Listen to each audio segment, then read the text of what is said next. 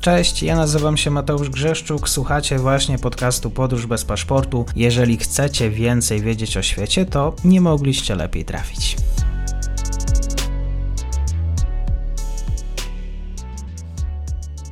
Dzień dobry wszystkim słuchaczom. Dzisiaj krótki update, co się dzieje właściwie w tym wyścigu prezydenckim we Francji. Moim gościem jest Kacper Kita, portal Nowy Ład. Dzień dobry, dziękuję za przyjęcie zaproszenia.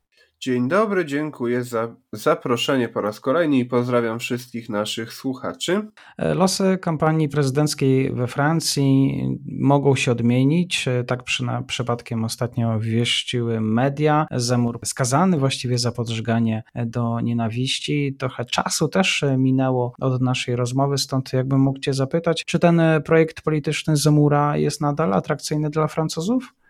E, no, wydaje się, że tak. Cały czas Zemur e, utrzymuje poparcie na poziomie kilkunastu procent. W ostatnim czasie jego sukcesem było przede wszystkim ściągnięcie kilku polityków e, z partii Marine Le Pen, jak i w mniejszym stopniu z partii Republikanie, to znaczy z centroprawicy. Projekt Zemura generalnie opiera się na haśle Union de Droite, na, na haśle jedności prawic, zjednoczenia prawic, czyli właśnie właśnie prze, przekroczenia tych e, dwóch ugrupowań, z jednej strony ugrupowania e, Marine Le Pen, a z drugiej strony tego ugrupowania e, Le Républicain, republikanów centroprawicowego, postgolistowskiego. Zemur stara się wyciągać z jednej, z jednej i drugiej formacji polityków, działaczy, no i przede wszystkim oczywiście wyborców. No, w tej chwili jego poparcie utrzymuje się na poziomie około 13-14%, więc jest co prawda cały czas na tym czwartym miejscu, miejscu zazwyczaj, ale jest też no,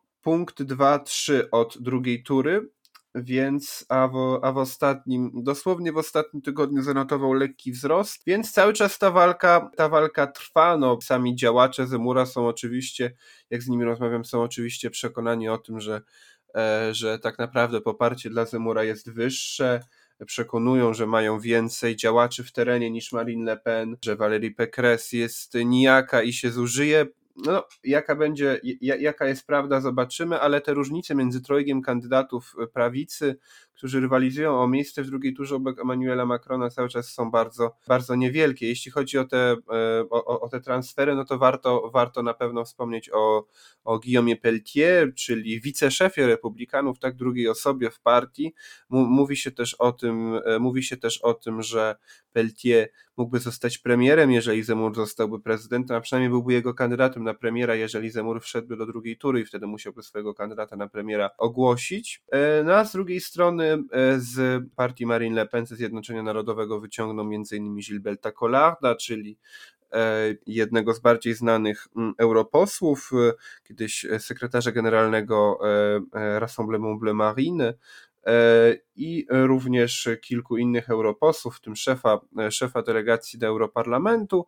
No i również być może w najbliższym czasie formalnie u, u, uda mu się uzyskać poparcie Marion Maréchal Le Pen, czyli, czy w sumie teraz formalnie ona nie używa tego nazwiska Le Pen, no, czyli e, wnuczki Jean-Marie Le Pena, siostrzenicy Marine, która była, która była posłem w poprzedniej kadencji, później zrezygnowała, teraz jest dyrektorką szkoły wyższej, którą założyła, no ale jest powszechnie traktowana jako ta jako to kolejne pokolenie Le Penów. No i na razie Marion powiedziała, że swojej ciotki na pewno nie poprze i rozważy, czy, pop, czy poprzeć Zemura i wrócić do polityki, czy zachować jednak pewną neutralność ze wskazaniem na Zemura. Jeżeli Marion dołączyłaby do niego, do, do jego projektu politycznego, to byłoby to dla niego na pewno, byłoby to dla niego na pewno duże wsparcie. Na tym podcaście jeszcze nie rozmawialiśmy o tym właściwie, kim jest Valerie Pécresse. Jakbym mógł Cię poprosić o rozszerzenie, kim jest ta pani? Jasne. Valérie Pécresse jest e, politykiem postgolistowskiej centroprawicy Le Républicain, chociaż z tej partii e, odeszła, no jest, jest to, e, a, teraz dopiero do niej wróciła. Jest to generalnie polityk doświadczona, polityk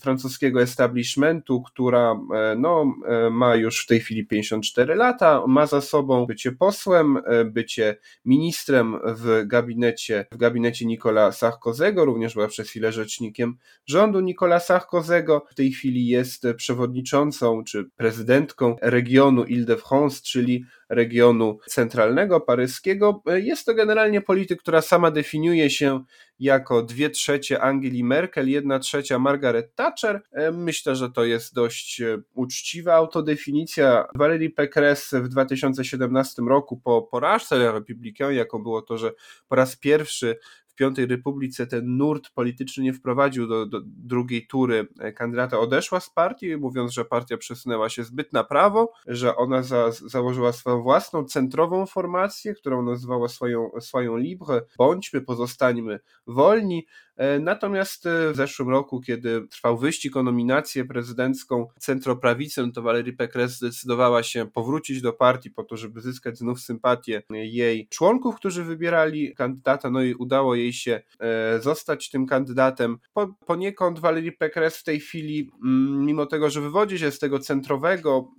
liberalnego skrzydła partii, stara się, ponieważ w wyborach 60% głosowało na nią, w drugiej turze 40% na Erika Cassiottiego, czyli reprezentanta takiej zemurystowskiej, tożsamościowej, antyimigracyjnej e, części e, republikanów, no to Valerie Pécresse też stara się w tej retoryce wyborczej przesunąć, przesunąć na prawo. E, mówi na przykład o tym, że w ciągu 10 lat zlikwiduje wszystkie getta islamskie, we Francji mówi, prze, przejęła część programu Le Pen i Zemura, jeśli chodzi o islam, jak chociażby likwidację E, likwidację prawa ziemi, część tych rozwiązań antyimigracyjnych, też mówi o referendum w sprawie, w sprawie imigracji. No i co, cie, co ciekawe z punktu widzenia Polski, również e, się wypowiedziała przychylnie o wyroku Polskiego Trybunału Konstytucyjnego w sprawie, w sprawie wyższości polskiej konstytucji nad prawem unijnym. Jakkolwiek trzeba mieć świadomość, że to są, e, że to są takie bardziej retoryka wyborcza niż poglądy Valerii Pécresse. Valerii Pécresse jest sprawnym politykiem, sama, sama jest często bardzo bardzo często oskarżana we francuskich mediach o to, że, to, że zmienia poglądy. No wczoraj zaliczyła taką lekką wpadkę, ponieważ za, zapytał jej się Dawid Pujadas, czy jeden z dziennikarzy bardziej znanych francuskich, kto może nam zagwarantować, że skoro zmieniała pani tyle razy poglądy, to nie zmieni pani poglądy w którejś z innych spraw, to ona powiedziała, że no w sumie to nikt, ale należy mi zaufać. Więc Valerie Pécresse jest, jest politykiem, no zresztą też jej, e, jej mąż, też istotną postacią jej mąż e, jest prężnym biznesmenem. Kiedy Emmanuel Macron był ministrem w rządzie François Hollande, to mąż Valérie Pécresse, Jérôme Pécresse, e, skorzystał na prywatyzacji jednej z dużych francuskich spółek, którą przeprowadził Macron jako minister gospodarki, stąd często jest oskarżana E, że tutaj, prawda, jej mąż robił interesy z Macronem e, i tak dalej. No, jest to, e, jest to polityk mm, doświadczona, jest to polityk niewątpliwie z francuskiego establishmentu, no i jest to polityk, która, op która opiera swoją kampanię na przekonaniu, że Francuzi rzeczywiście przesunęli się na prawo, ale chcą bardziej korekt niż, niż rewolucji, tak, że chcą bardziej korekty kursu w stosunku do Macrona niż rewolucji w postaci wyboru Marine Le Pen albo Zemura. To pozostaje mi zapytać właściwie, y, czym chce wygrać y, Macron obecny prezydent wybory? Czy to jest praworządność, czy to jest polityka bezpieczeństwa, czy to jest y, w pewien sposób polityka zagraniczna, relacje, budowa relacji z partnerami z Niemiec? Właściwie Macron czym chciałby zwabić Francuzów? Macron stara się zwabić Francuzów tak naprawdę przede wszystkim przez te, przez te pięć lat, no to jego kalkulacja była prosta. Jego kalkulacja była taka, żeby podtrzymywać tę dychotomię, jaka, jaka trwa przez 4,5 roku, e, ponieważ od poprzednich wyborów w każdym sondażu, w każdych wyborach mieliśmy sytuację, w której mieliśmy drugą turę Macron-Le Pen, no i plan Macrona był bardzo prosty, tak, samemu przesuwać się na prawo, e, chociażby podejmując takie kwestie jak, jak, jak islam, e, ustawa przeciwko separatyzmu, która, o, która uderzyła w e, te środowiska muzułmańskie, które można oskarżać o właśnie o separowanie się od francuskiego społeczeństwa, e, szkoły muzułmańskie, meczety finansowane z zagranicy, a, a wychodząc po prostu z założenia, że wejdzie do drugiej tury z Marine Le Pen, a tam wszyscy na lewo od niego i tak na niego zagłosują, ponieważ praktycznie, ponieważ będą się brzydzić zagłosowaniem na faszystkę ze skrajnej prawicy tak zwanej, a sam przesuwa się na prawo, więc zgarnia też ten elektorat, ten elektorat centroprawicy Le.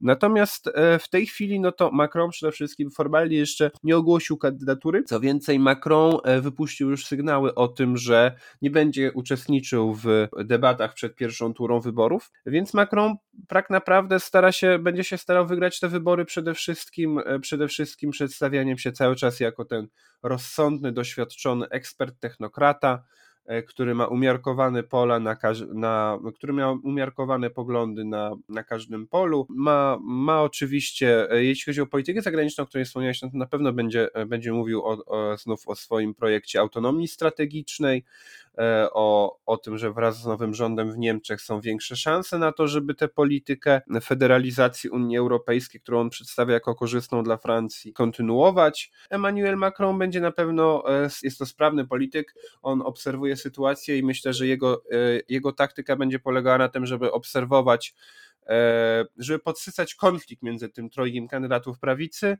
i później starać się, mm, starać się grać na to, żeby w drugiej turze po prostu wyborcy tych, tych dwojga kandydatów, którzy do drugiej tury nie wejdą, nie zagłosowali na te, tego kandydata, który wejdzie. Także jeżeli wejdzie Pekres, to żeby Zemur i Le Pen na nią nie zagłosowali, jeżeli wejdzie Zemur, żeby Le Pen i Pekres na, nią nie, na, na niego nie zagłosowali, jeżeli wejdzie Le Pen, żeby Pekres i żeby, żeby wyborcy Pekres i Zemura na nią nie zagłosowali. E, myślę, że tak naprawdę Emmanuel Macron nie reprezentuje jakiegoś wielkiego ideowego, politycznego projektu. On reprezentuje e, mówienie o tym, że jest, e, że, e, że jest ekspertem.